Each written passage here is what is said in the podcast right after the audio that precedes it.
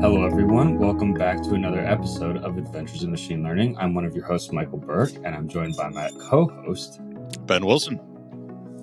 And today we have a guest that I'm very excited to chat with. Um, his name is Manu. Manu is currently a staff data scientist at Walmart, but in prior roles, he's worked as a supply chain consultant and headed an applied research team that focused on causality and prediction. So, Manu, one of your more recent projects is PyTorch Tabular, and it helps you run PyTorch on tabular data, which is a giant surprise. So, what is tabular data, and why do we need your library? Right. So, tabular data is is the most popular data that you find in the business. Uh, you'll find Excel ta- Excel files, SQL tables, any relational databases. It's all tabular in nature, right? You have like columns and rows, right? That's tabular data. And whenever we think about tabular data, um, at least from the ML point of view, the the most obvious choice is um, you know gradient boosting models, XGBoost, LightGBM, and things like that. Um, but what what kind of led me to this this this uh, kind of a niche uh, is that um, in my previous organization, I was working with a lot of different businesses, and then most of the use cases are uh, tabular. So we always go and hit the the like the LightGBMs and XGBoosts of the world. And I was always kind of thinking, is there something other than this that we can do? Uh, and that's how I started looking into this area. Uh, and I realized that like deep learning did a lot of wonderful things in in image uh, domain, in text domain, like even in the graph domain. But um, tabular, not really that much. Um, but as an as an like as I went deeper, right, I did I did realize that there are some research happening in the area. Like people are working on kind of trying to push the boundary on in that area. Um, but usually, what happens is all of these is uh, like although the researchers release the code basis, it's not really really user friendly. Like it'll take a lot of engineering on your side to make it work. So that's when so basically i just started this as an as a like a personal project i was just trying to make sure uh, or trying to kind of run a few of these different models on the data that we have and um, once i started doing this uh, then i realized that there is like there are people who want uh, this kind of a kind of a thing or like something other than gradient boosting models uh, to to work with tabular data, and that's why I decided to kind of open source it because it's in a good form already and it was easier to open source. And one of the one of the main motivations behind that is also to kind of uh, help accelerate research and usage of of of this in the space, right? Because um, gradient boosting models and all of these other like brilliant scikit-learn uh, libraries there, and it's it's very it's like the most easiest library that you can use. Right? It's very user friendly, uh, but there is nothing of that sort when you move to deep learning for tabular data. So I wanted to make something which is easy to use, accessible to folks, uh, even without a lot of software engineering background. They can start using something a little more advanced, um, and that's why I basically started this and then as and when i started it i think by in during that time right?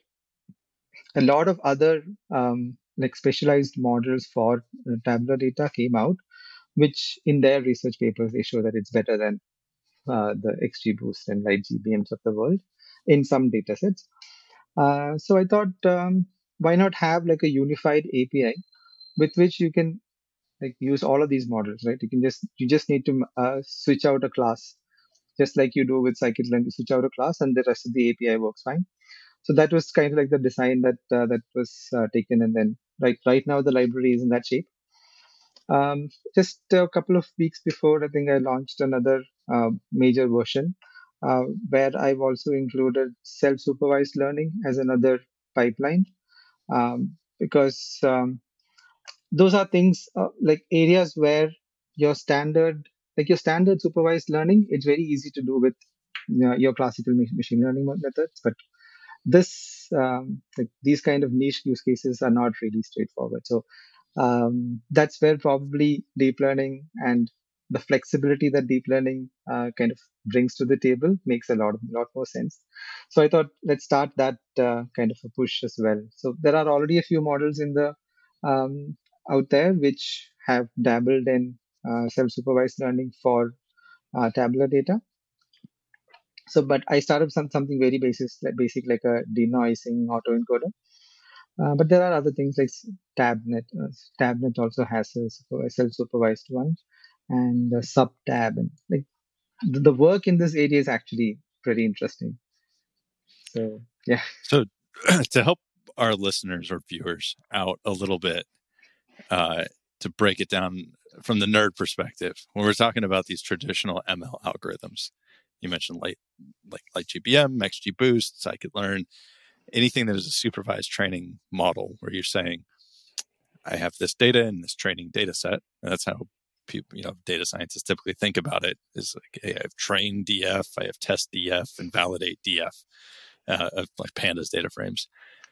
Uh, with the ingestion that's happening under the covers of that pandas data frame, which is nothing more than a collection of series, like basically NumPy series objects. Those objects get vectorized uh, in order for more easy easier to communicate with the underlying algorithm, which is usually written in C. So that that vector of strongly typed data goes down into that. Why can't deep learning? I mean, I know the answer to this, but f- from you to the, the listeners, why can't deep learning process that vector? How does it need to think about data?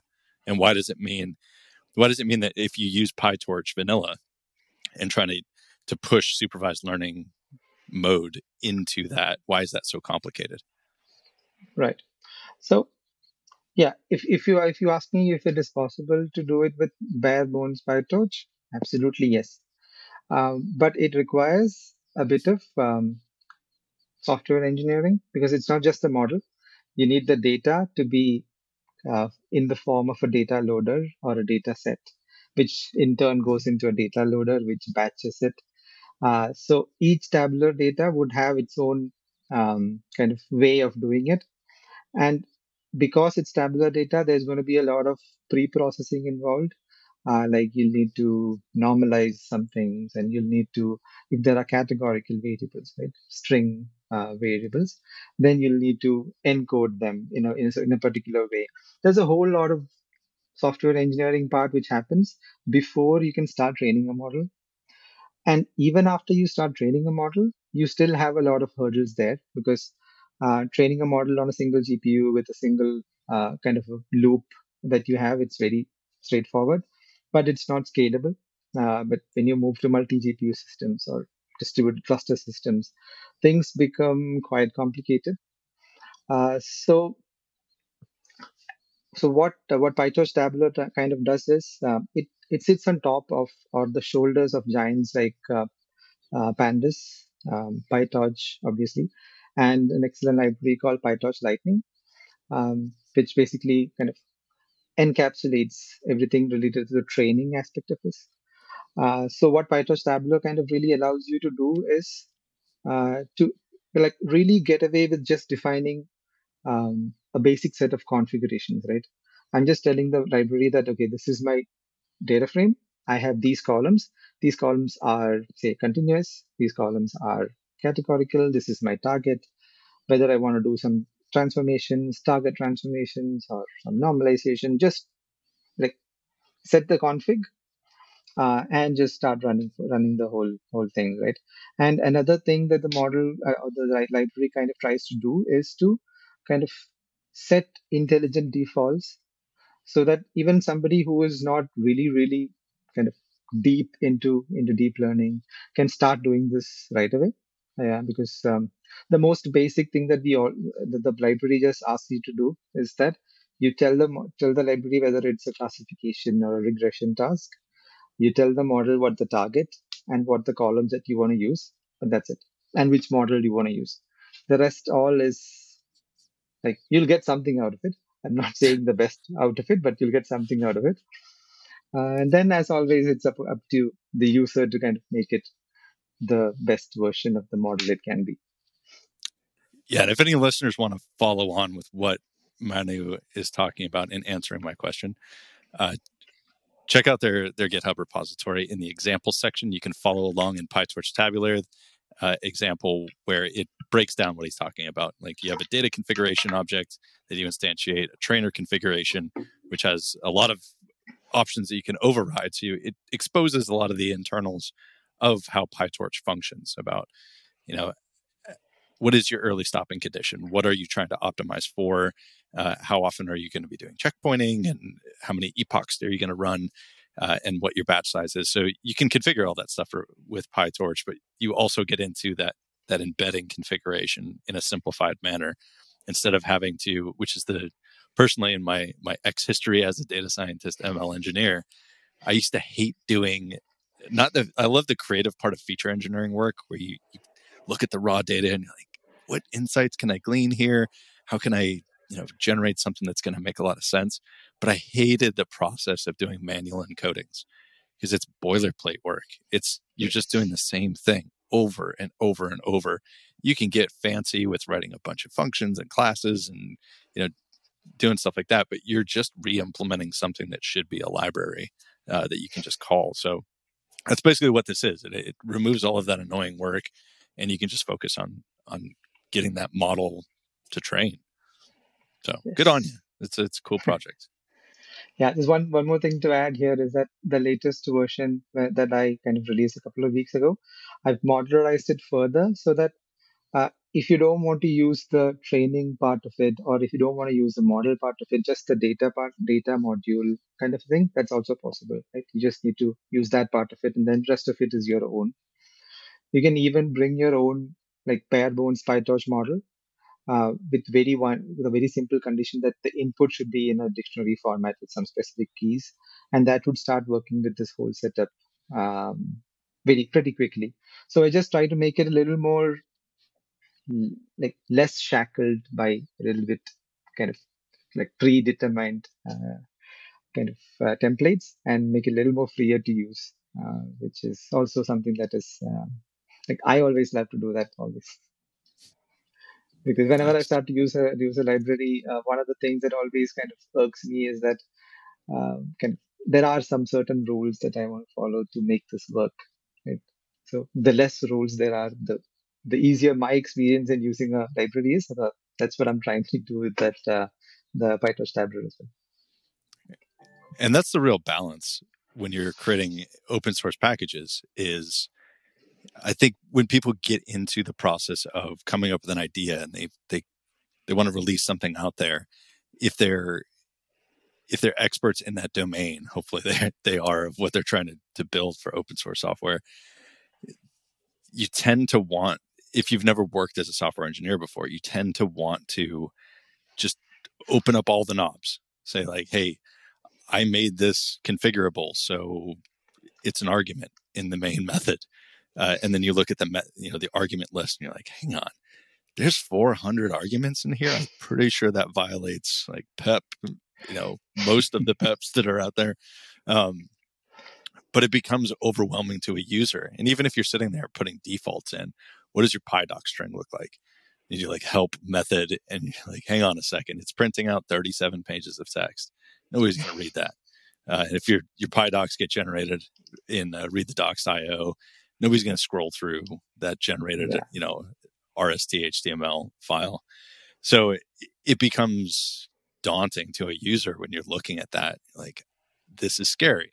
There's too many things for me to tune. And the alternative of that is okay.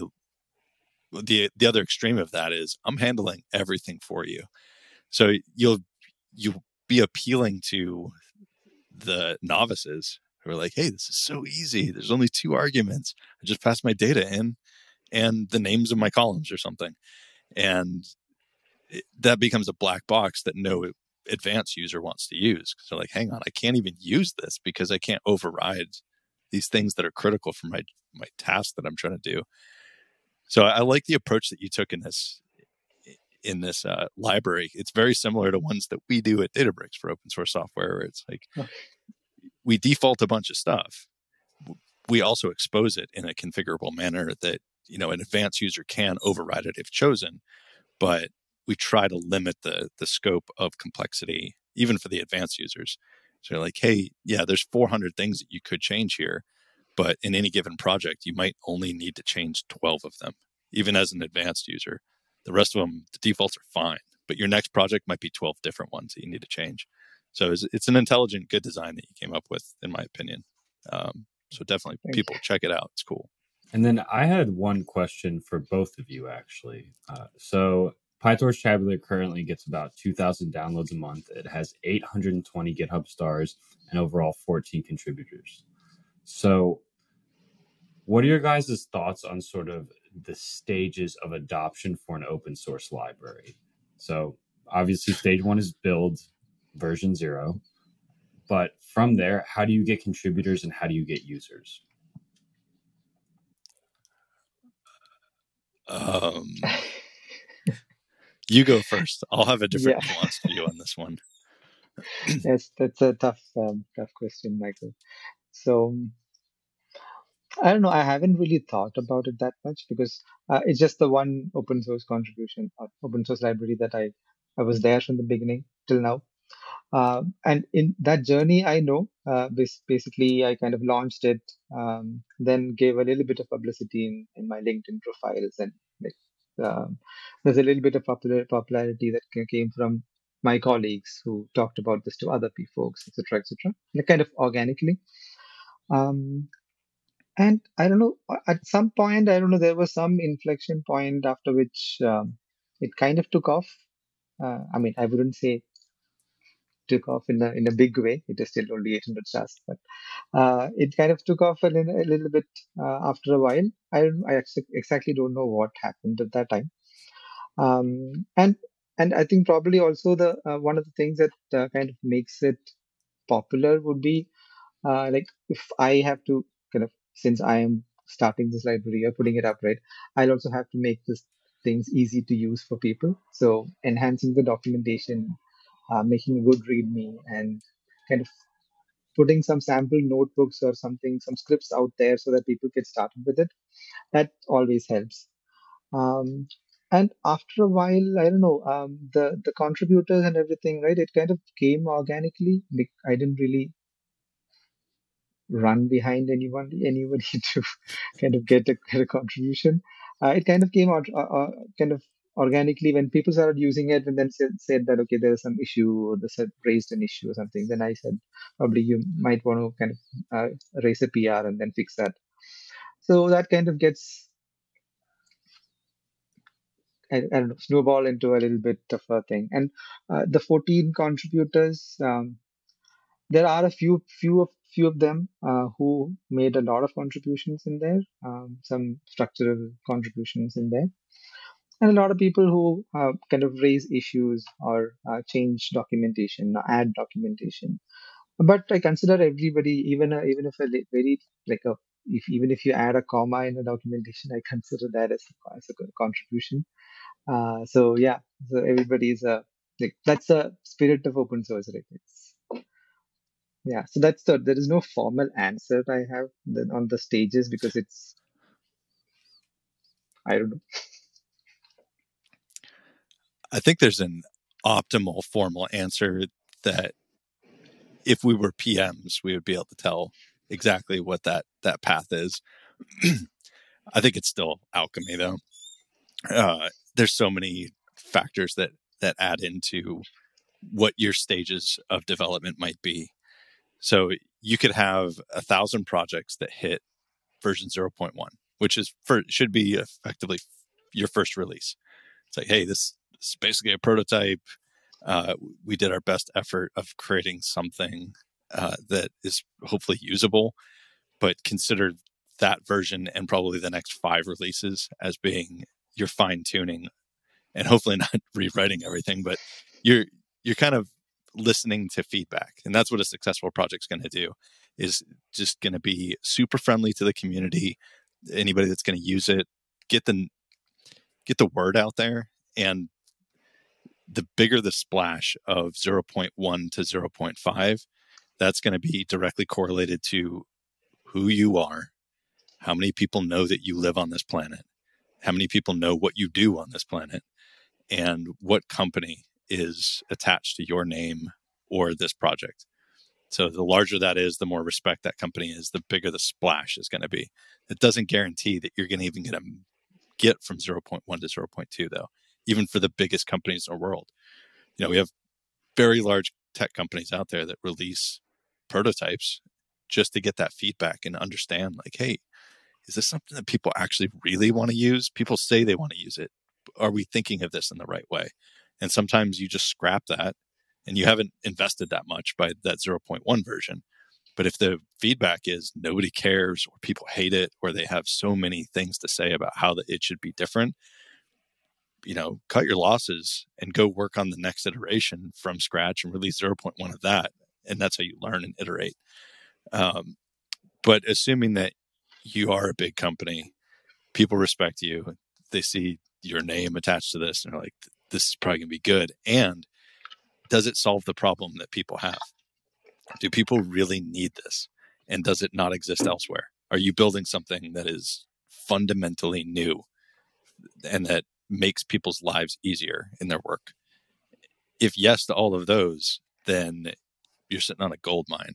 And provided that you handle the open source community with respect and friendliness and sort of open arms as a collaboration, the project's going to grow exponentially before you know it. You're on some advanced version of this thing, and you're like, "How many downloads do we have this week? Really?" Uh, you know, look at the you know project that I'm working on with a fantastic team at Databricks, MLflow.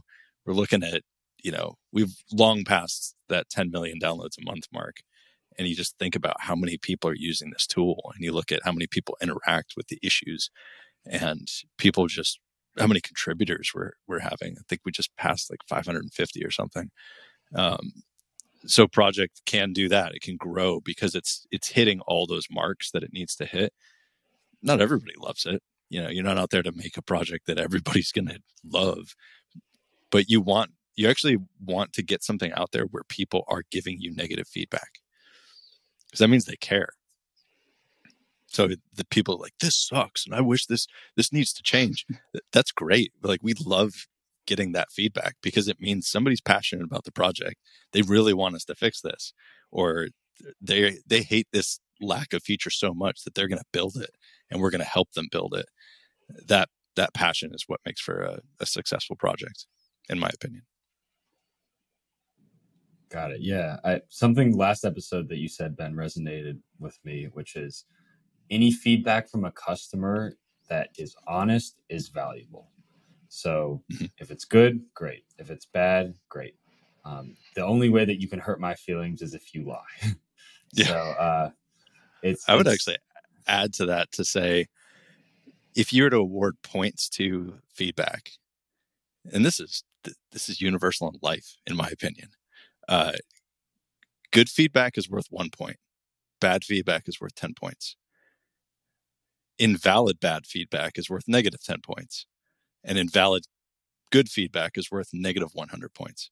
So only listen to honest feedback that's good, but don't really put that much importance into it. The honest feedback that's bad, really listen to that.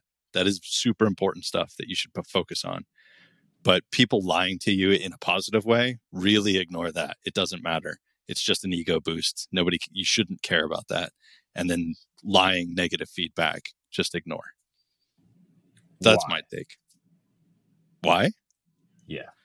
If you focus on inverting the importance of positive feedback, that's that's honest, uh, and only focus on that, you're never going to innovate. You're never going to grow as a person or as an organization or as a, an open source project or whatever you're talking about in life.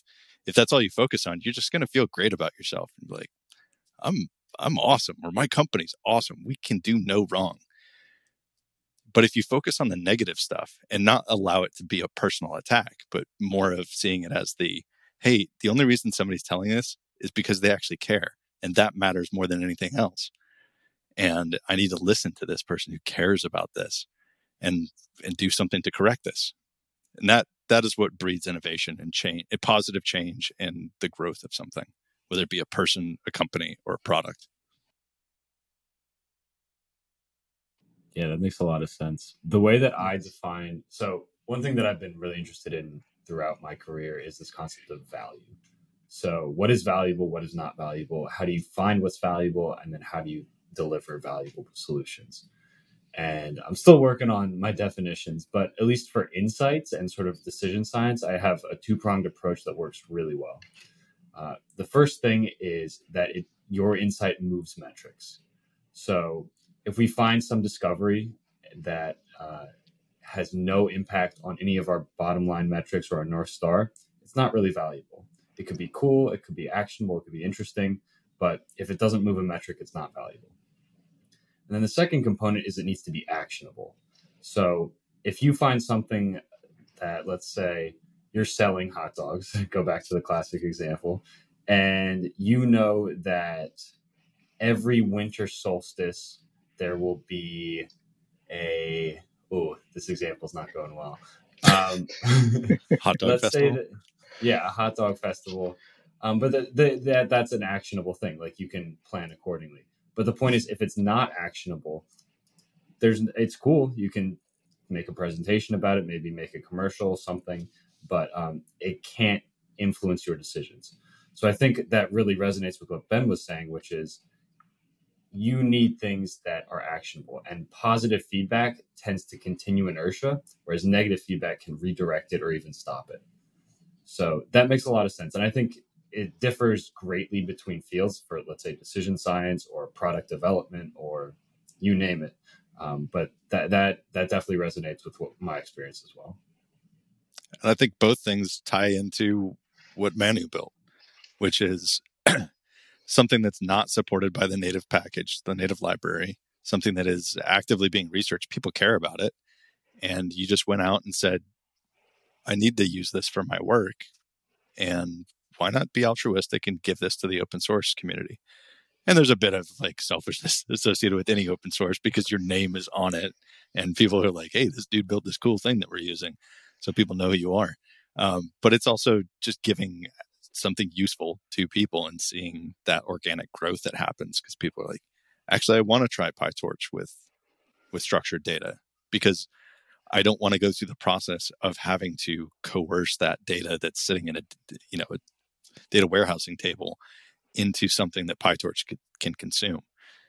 You know, and a lot of people that are using these libraries now are, you know, four, five, six years ago, people using you know these popular deep learning projects um, you needed some cs training to be able to do that you look at you know tf 1.x implementations that were running in production. Look at that code. If anybody's out there that has some of it running at their company or people that have written it you can't just be an applied engineer or applied data scientist to do that. You need to hit the books and learn some stuff and take some courses and understand how do I manipulate tensors? And how do I get this data structure from not you know maybe it's not in a data table maybe it's not in a CSV maybe it's a flat file that's just sitting there in some you know super old encoding standard. It's like zipped you know not even gzipped it's just zipped files sitting there on on object store. How do I get that into a into a format that you know TensorFlow or PyTorch can consume this, you need some CS background. I mean, you can you can brute force it and write some crappy code and it'll maybe work, but to get it to be performant, production ready, you gotta you gotta do your homework or call a you know phone a friend be like, hey man, I know you're doing software engineering stuff. Can you help me out with this problem? But nowadays, people don't need that that skill set in order to use some of these libraries. You know, Manu, you mentioned at the at the top of the podcast about people, hey, a lot of supervised problems are using XGBoost and LightGBM. I would agree. At a lot of companies, that is the case. Uh, but some of the people that have been around for a while, who before those libraries existed, uh, before scikit-learn was even really a mainstream thing, uh, you're using lower level libraries. You're using stuff that doesn't have a lot of traction these days. You know, when's the last time you saw stats models in production where somebody's building a regressor from scratch. Like, yeah, there's APIs to help you out there, but look at the number of options available for tuning that thing. You have to know that library. You have to know the math behind it in order to to build something with that. But a lot of stuff in production, even now, is built with that stuff, but it's not with the new generation that's coming in.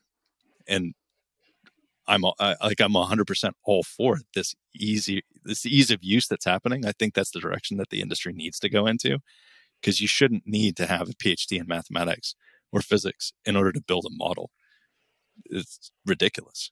So these libraries that are making it simpler and making it more easy to understand and intuitive is what's advancing the not the state of the art for our uh, our industry. It's advancing the opportunities to solve real problems with using these tools because you're making it easier. Yes, absolutely. But I would also try kind of have an argument that that is a double two-edged sword, right? So mm-hmm. on one side, you're making it very easy, and uh, like a lot of people can start using it, like you said, right? Without uh, CS training, without math training, and start using it. But in some some places that becomes a problem as well because a lot of uh, I've seen a lot of people use um, machine learning models, scikit-learn models, uh, without really understanding uh, it and that kind of doing it the wrong way. And it is mm. not very apparent, but it's like if you know what they're doing and what they're supposed to do, you'll instantly re- uh, realize that they're not doing it the right way. Uh, but then those kind of small gotchas and kind of caveats are are probably that's the that's the I don't know the the price you pay for making it popular with the with the community. But and I would I would double down on what you just said with another anecdote, which is I heard the same arguments 15 years ago when people were talking about the ease of use and explosion of applied business intelligence, where all of a sudden companies like Tableau come on the on the market, and it's like, whoa, it's so easy to do an analysis on fairly large data now, and the the statisticians who were, you know, historically doing this analysis in, you know, a lot of them are, are writing code in Python 2.x back in the day, you know, doing sort of manual manipulations with a version of a version of pandas that we wouldn't recognize today. Uh, the APIs were slightly different, it's a lot harder to use, but they're doing stuff with that, or they're they're using Excel with custom formulas in it, or they're they have some sort of. BI tool, yeah, MATLAB or SAS, and doing analysis on on these proprietary platforms. They saw this proliferation of BI becoming easier and more open to the layperson, and I heard the same arguments. Like analysis are going to suffer, you know, businesses are going to come to the wrong conclusion. I think it's a self-correcting thing. If a mm-hmm. company allows people that are unskilled uh, or untrained to do things that they're making decisions on, uh, they're not going to allow that to happen for very long, or they're not going to be a company for very long because they're going to be relying on bad information. So it nobody really talks about that in the BI world anymore. Like everybody can mm. use Power BI and, and Tableau. They're made to be as simple as possible. And anybody can make a fantastically terrible analysis with one of those tools whether it's like statistically and mathematically invalid the conclusion is completely bonkers or it's intentionally you know a chart is intentionally done with a, a hidden axis uh, that's not linear it's lo- logarithmic and they're like making it seem like it's linear. Uh, so people are like oh yeah we need to do this to make sales. It's like no it's, it's a misleading report. Uh, that does happen and it's still it's always since since the start of easier APIs in the ML community, I've seen that happen at customers and stuff where people are like, "We got this model; it's perfect. It's a it's a classifier. We're detecting fraud." I'm like, "Cool. Um, what's your accuracy on that? Like, what's what's the area under ROC?" And they're like, "Well, it's it's hundred percent." I'm like, oh, "That's that's awesome. That's phenomenal." Your model's broken though. Like, no, no, it's perfect. Like, yeah, the, the labels in the, the training data, like it's completely overfit to that because it's predicting what it already knows. Run it on some holdout validation. Oh, geez, it's it's 1% accurate on on the data that's never seen before like yeah yeah don't put that in production that's not going to go well for you so yeah i mean it, it, happens all the time but it is course correcting people will see that once a, an expert comes in and says that doesn't look right can you try this and just make sure before we release this and then that's an education opportunity exactly I've had many times. The first reaction that I get when somebody tells me that they got a 99% accurate model is that check your code, check the data. Check your data. 100 yeah. times, yes. Yep. That's like a big red sign. I don't know. I, I produce 99% accuracy models regularly. So maybe I'm just really talented. But um, I mean, there are some models. I, I did a, a, a, training series at a previous job where somebody had asked me that, like, hey, could you provide training examples of models that you could get 100% accuracy on or, you know, triple nine, 99.999%. So I generated some data sets that I would have the class do. Uh, we would build the data set in real time and then it would run through the code that I was writing in real time at the head of the class. And one of my favorite ones was let's predict if it's going to rain in the next 60 seconds. And the input data was everybody looks out the window and tells me if the if the sky is blue or gray. And we would do that and have it run uh, uh, like every you know couple minutes. But like, all right, everybody, give me all your data that you collected of the last five minutes. Let's see, are we still accurate? Of course, it was like a cloudless, beautiful, sunny day uh, the first time that I did that. I'm like, see, we hit 100% accuracy. It's predicting five minutes in the future, and we're always right. So th- that's a lesson for people as well in the data science community. Think about your problem. Like, what is your training data, and when are you making the prediction, and what are you going to do about that? And should this even be a model? Should this even be created? Because it's something that you you can take the data itself and say, what color is the sky right now? okay, how quickly can it start raining in my geographic region? Um, if I'm predicting five minutes in the future, I can just say, yep, blue sky, no clouds, don't think it's going to rain, don't need my umbrella. Yeah, that that I mean, maybe you should have done it on a gray day though. That could have been some a better sample. But, that did um, do do one, uh, but I just adjusted it to say that the time scale that we were predicting in the future was really, really short. Got it. It was like 30 seconds, seconds, later. Got and it. so it's like, hey, it's 100%. Yeah. Yeah. I mean, that, that tracks. Uh, but I also wanted to get into one more topic with Manu. Um, he has recently written a book called Modern Time Series Forecasting with Python. Explore industry ready time series forecasting using modern machine learning and deep learning. So it has that classic, what is it, colon, a bunch more text. Um, and so, Manu, I was wondering if you could elaborate a bit on sort of the, the latest and greatest deep learning models for time series. Because Ben and I chat about uh, time series quite a bit on the podcast. And we're big proponents of simple and like ARIMA or Prophet based types of models. Um, so, where do you see d- deep learning excelling and what are those models? Right. Right. So deep learning, there are there are some new work that's coming out of the, the again research community um, on on deep learning for time series data, both on the time series forecasting side and the time series classification side. Um, although the I mean the individual papers that that proposes all of these um, these techniques do show that they do better than some other competing methods. Um, but as again, um, like similar to tabular data, like time series data as well, there's no one model which does well in all data sets. It is um, purely up to kind of up to the person who's working on it to kind of find out what works well. Um, so I've seen deep learning work well um, than um, ARIMAs and the Prophets of the world in many projects. Um, but one one strong com- contender to to that best model class is also standard machine learning models, uh, which is basically our uh, uh, like GBMs, XGBoosts of the world.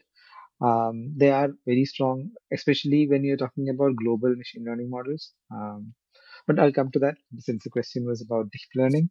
Uh, so the, the a few models which really interested me and which which which showed some innovation uh, in the way that they're kind of handling the time series data or the temporal pattern.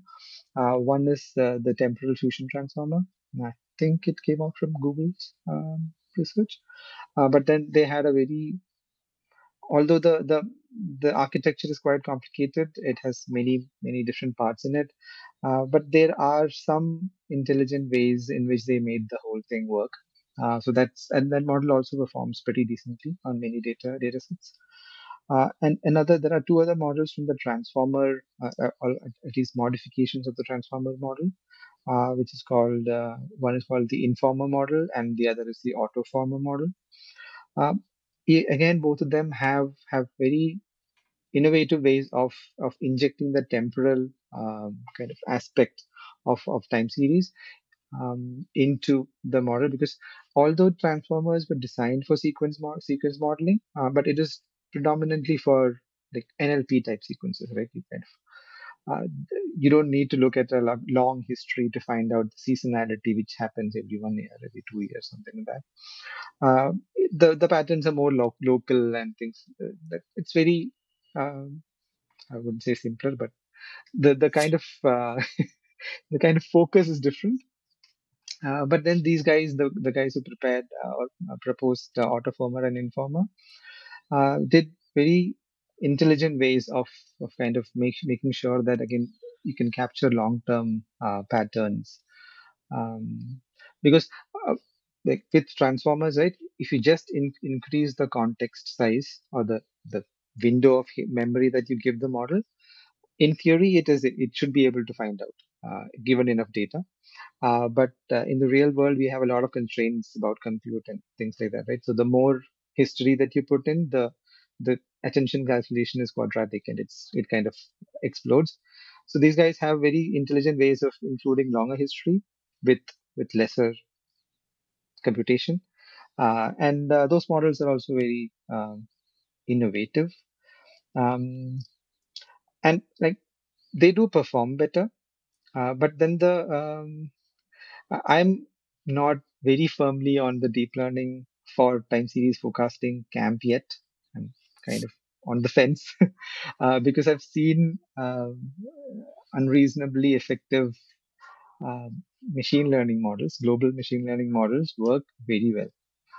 Um, and um, so, as part of my previous um, uh, organization, I've worked with a lot of different large companies uh, in designing their forecasting systems. Um, and and almost exclusively these in these days the number of uh, time series that you need to kind of forecast are in 10,000s, 50,000s, etc. Uh, so in those scenarios, using global machine learning models have always been um, better performant, um, less computation extensive, I mean, intensive, um, less headache from the engineering side because you don't have like millions of models to manage. You just can manage a couple of models. So in all of those aspects, I've, I've, I've seen uh, the global machine learning models work really well. Um, and I did not really have a have a reason to go for deep learning models because these models were doing their job perfectly fine. Um, I'm sure if I put some effort into it and then put some resources to to getting a good deep learning model done, I might be able to do it. But you know, in a implementation, you do you have priorities. Right? You you know that you have something working uh, as like the the point is not to get the best accuracy; it is to get the accuracy which needs to be there for the customer. So once you hit that threshold, you kind of okay say that this is the model which works well, which serves your purpose, and is reasonably easier to manage and you, you don't have a lot of technical debt etc so in all of those aspects i've i've not done a, a deep learning model uh, in production yet. Um, but uh, yeah but then yeah there are okay there's I, I missed another deep learning model which i like a lot uh, which is nbeats right? That's something that um, that was shown to be um, there is this M competitions, right? The M4, M5 now M6 just wound up. Uh, so these are basically international forecasting competitions, which uh, kind of um, I think is hosted by um, I mean have a the strong backing of the international uh, forecasters, the Journal of Forecasters, something like that. Uh, so they do this yearly or bi-yearly competition. Uh, so M4, by the time till M4, all the other competition was consistently won by you know your, uh, your classical methods like ARIMA, exponential smoothing. Not uh, obviously there are other uh, kind of modifications. But I'm just classing it all together in a single class.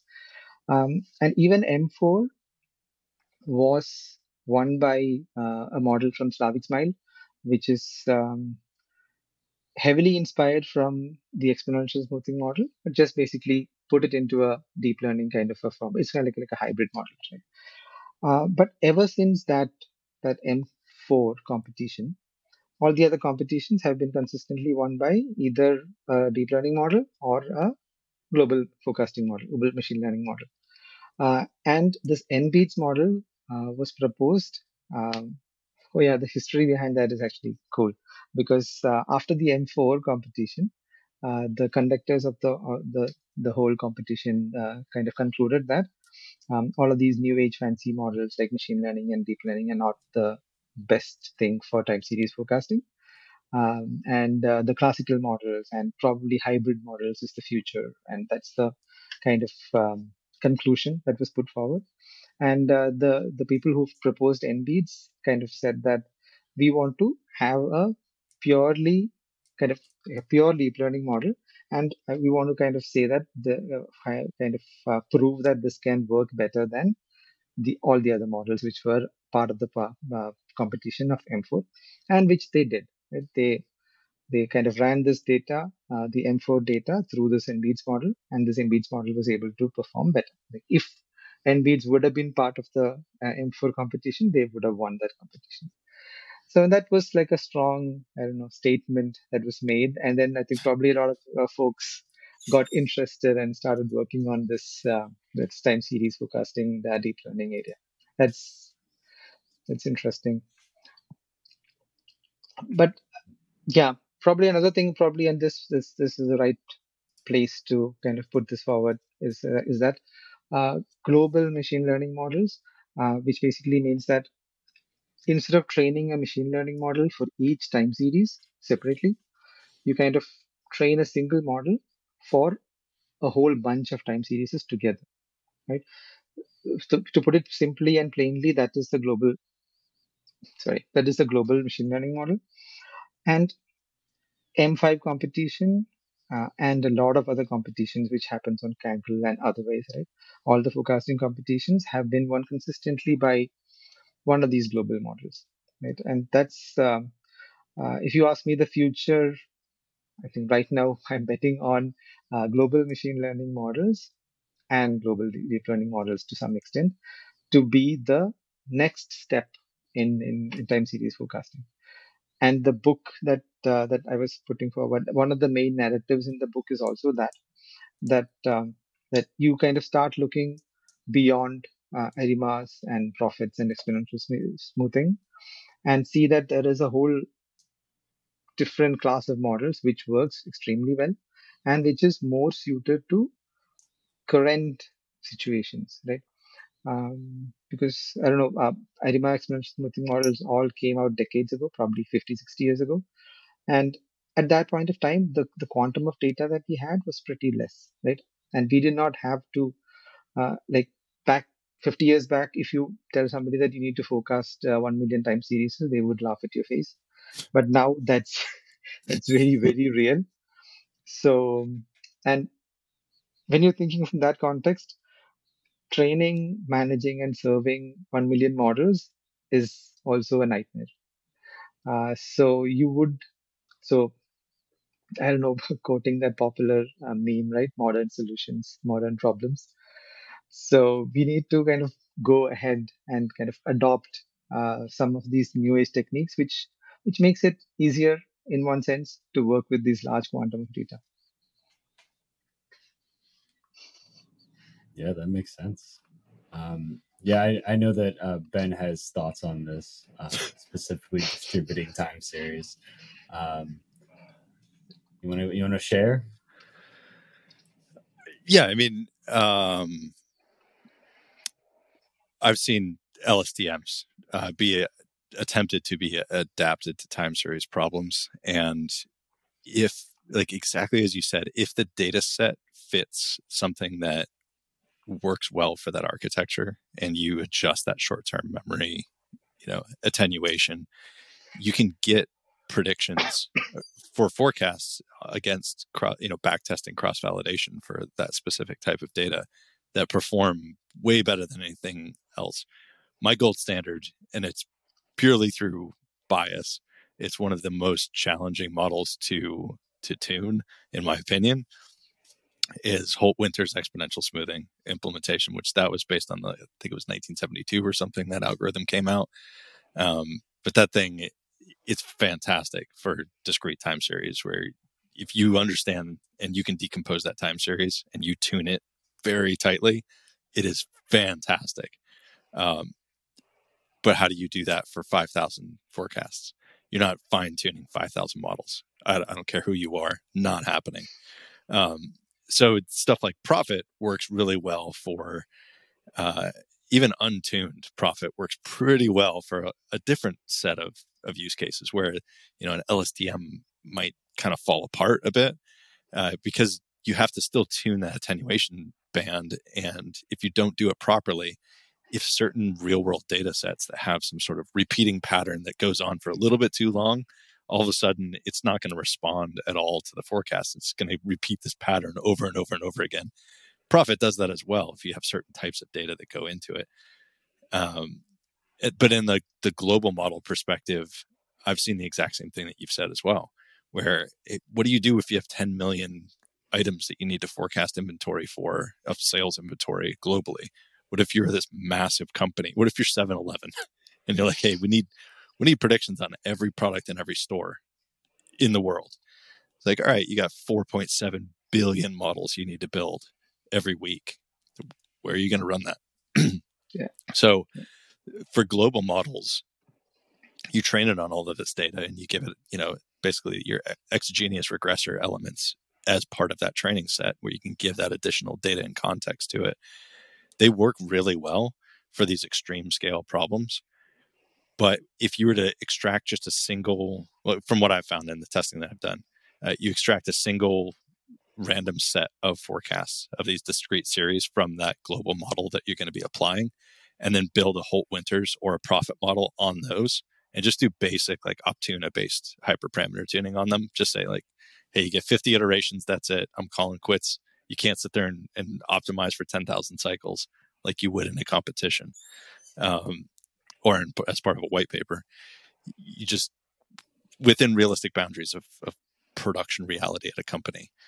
If you compare those to that global model, the the discrete ones are going to beat it every single time on accuracy. There's no getting around that. You're going to be you could be an order of magnitude more accurate.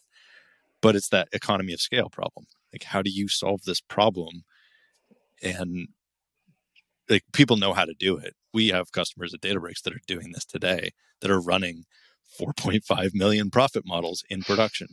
Uh, but you need to spin up, you know, 800 VMs and expose, you know, 1600 cores to this problem so that computation is done by the end of the workday so you have your predictions out there for the next workday and it's expensive um, so the real trick is how do you how do you solve that problem where you need accuracy and you also need to store the model?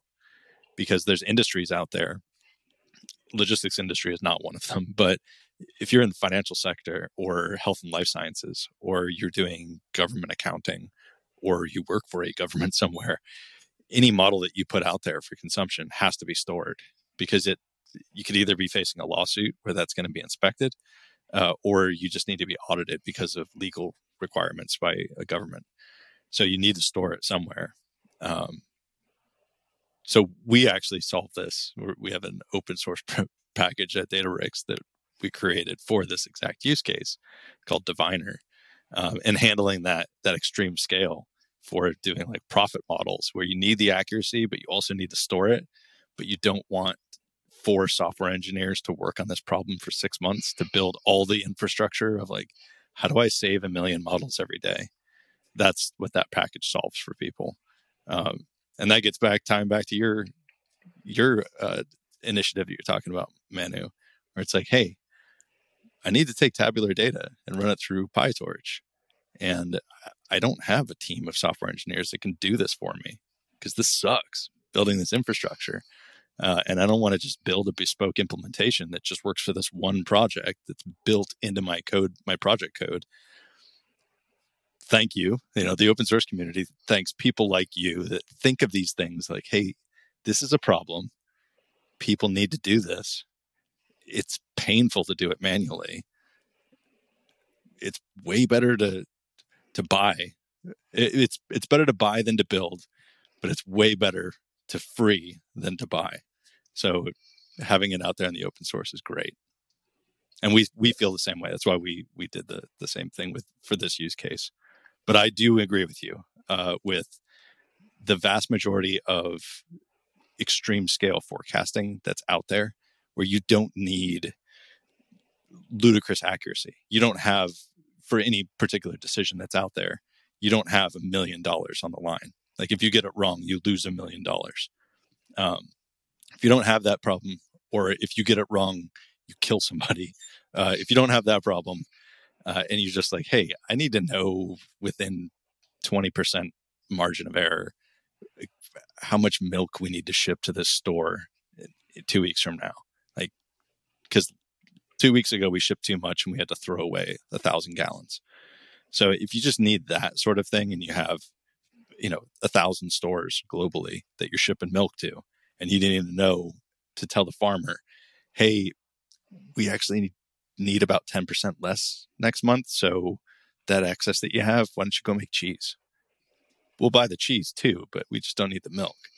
Um, so being able to do that, those global models are great for that. And I, I completely agree that that's the way that people are going to start doing this uh, to solve this problem because it's way cheaper, it's way faster, and for most use cases, it's accurate enough. Exactly. Yeah. And, and another thing is, um, I think um, I've seen this in retail a lot. Right? So uh, the retail demand has a lot is is really influenced by their promotional activities and yep. things like that, and that's not periodic. Right? You don't right. have the same things everywhere, and and that's another area where um, you know a classical model does not really do well which when I've seen because ARIMAX to some extent, but you uh, can I, do it. It's it's yeah, not but, easy. Yeah, because it's very I don't know it's very unstable in one in one way. But whenever you get uh, this these kind of things, simply doesn't learn that well, or I, I might not have put that much effort into making that well as well.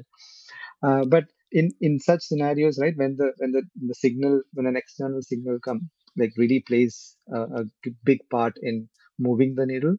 Uh, then also these these machine learning models kind of pick that up very very well. Right, that's another area I've seen.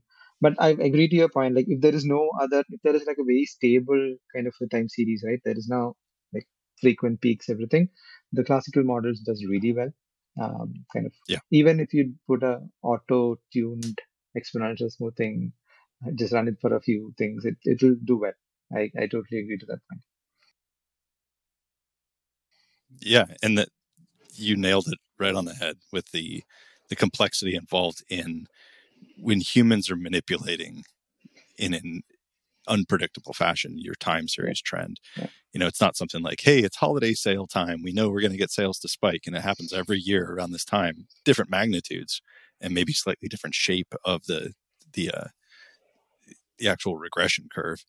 But when you start saying like, "Hey, we had a fire sale uh, in August for some reason," and all that's why we had this huge spike in in sales, you have to either manually go in there and clean your data to say, "Hey, I, I actually need to remove all of these sales from that trend because it's synthetic," or I need to mark it.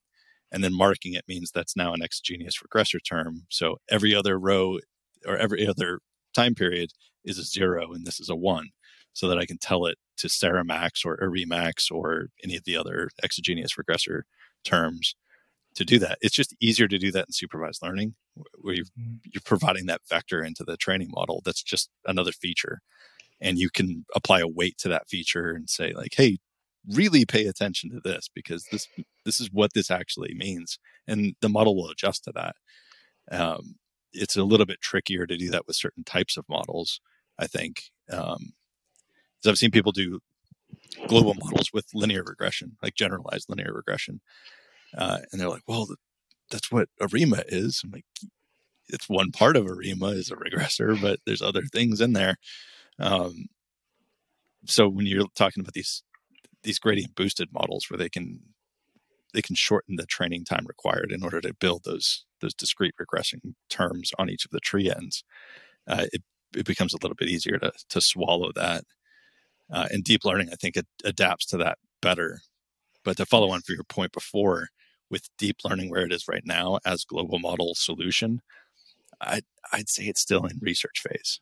Uh, like the papers are still kind of being written right now nobody's got anything that's really nobody's got that Facebook or sorry Meta Prophet mic to drop right now hmm. uh, with yeah. a like, hey, here's the architecture that's going to make this simple, and it'll it'll work for eighty percent of use cases that people want to use simplistic time series forecasting for.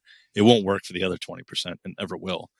Um, but I'm waiting for that day when that happens and it it drops on PyTorch. Uh, I'll be doing an integration with that model definitely. I agree. I agree. That's that's exactly right. That's how I see it as well. Uh, time series forecasting for deep deep learning is still very much in the research phase. Um, you for can now. you can still use it for your curiosities, but um, yeah, yeah. That's a good bit of advice as well. Uh, never be afraid to try something, um, yes. but always try it before using it. Yes. Cool. And yeah, I think. Oh, sorry, go yeah, ahead. sorry. No, I was just saying that in in uh, so time series forecasting as well, right? It's like very like we say that okay, there is time series forecasting, and then we probably go to the uh, internet, look at a few tutorials. We'll see this airlines passenger data set which goes beautifully and then you learn all of this you go to a real world uh, time series you look at it and you'll be like what is this I've yep. not seen any of this in any of the tutorials that I've seen. Uh, and that's kind of like basically the um, one of the biggest gripes that I had when I started writing this book, right, uh, was was this, right? Whatever tutorial that you look into or whatever uh, book that you read about time series, um, all of them kind of start with um, ARIMA classical uh, models and they stop there right? They don't go ahead right? They don't go like they so they do okay there is this model arima there is this model exponential smoothing Prophet this is how you use it and that's it. But in when in my experience when i was working in in in the industry with real data uh, these set of methods work on a very small subset of the the whole universe that you have to focus right? Your high selling like in retail your high selling very smooth ones they work perfectly. But uh, that those are typically your 10% 20% of your whole universe that you have to focus. So i was kind of wondering like where are the tools or where is the literature that talks about tools which can handle this large part of your time series or of your universe? Which is completely missing and that's why i think this is like a space that somebody needs to fill in. And uh, that's the kind of initial thought process behind the book as yeah there's no greater feeling of dejection than after getting like buying a book on this stuff or taking a course and then you're working at like a retail or something and somebody's like we need to we need to forecast the sales of rolex watches. Like okay yeah that sounds like a great idea and then you look through the database and you're like, we sold one in the last three weeks and they want daily predictions. What do I do with this? Uh, I heard Prophet works with missing data. You fit the Prophet model and that's going to predict that you're going to sell the equivalent of Rolex watches because there was three sales last week. uh, all by one person who's a reseller. And then you look, oh, forecast next week is enough Rolex watches to equal the mass of the moon. Uh, so you're like, okay, maybe I need a different solution here. So, yeah, been there. Uh, that was early on in my careers with time series models was just seeing stuff like that where you're like, I can't use ARIMA here. So I need to do something else, like predict, you know, per day whether a sale is going to happen or not using a logistic regression model and uh, just have this massive feature set based on all of the properties of you know how many people came to a store how many people logged in what did they look at this day? And i can predict if you know tomorrow somebody's going to buy one of these things. So you have to get like really creative and it, it's not simple. But yeah you can't you can't apply ARIMA to that because it's it's a null data set most of the way. Yes. There's hardly any information right like one spike in two weeks and that's it. Yep. So. let's let's predict the sales of uh, bugattis in ohio yeah it's not going to work out too well uh, not not to pick on Ohio. Have you have I'm you sure checked that Ohio doesn't purchase millions of Bugattis daily? I have not checked. I don't have the data on that. Uh, I'm assuming this could be a biased assumption that there's not a lot of Bugatti sales in Columbus, Ohio. I, th- I think that's a, a valid assumption. Um, cool. So we're, we're at time, so I will quickly wrap. So we talked a lot about time series data and sort of PyTorch libraries and a bunch of other cool things. But some things that stuck out to me are that tabular data are data that have rows and columns, and PyTorch doesn't natively support tabular data. So Manu created a library called PyTorch Tabular that allows you to specify simple parameters like column names, types, and desired transformations so you can manipulate this tabular data. And then regarding open source tooling, uh, if you want your project to grow, it's really useful to provide examples. It's also relevant that the majority of the contributions come from a small set of contributors, classic long tail distribution. And then also leveraging your network or other networks is sometimes a necessary component of growing an open source library. But the key under all of this is build something good.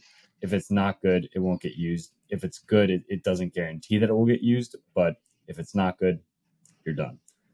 And then finally, negative feedback is worth plus 1 million points. So, Manu, if people want to reach out, how can they get in contact? All right. So, I'm on LinkedIn.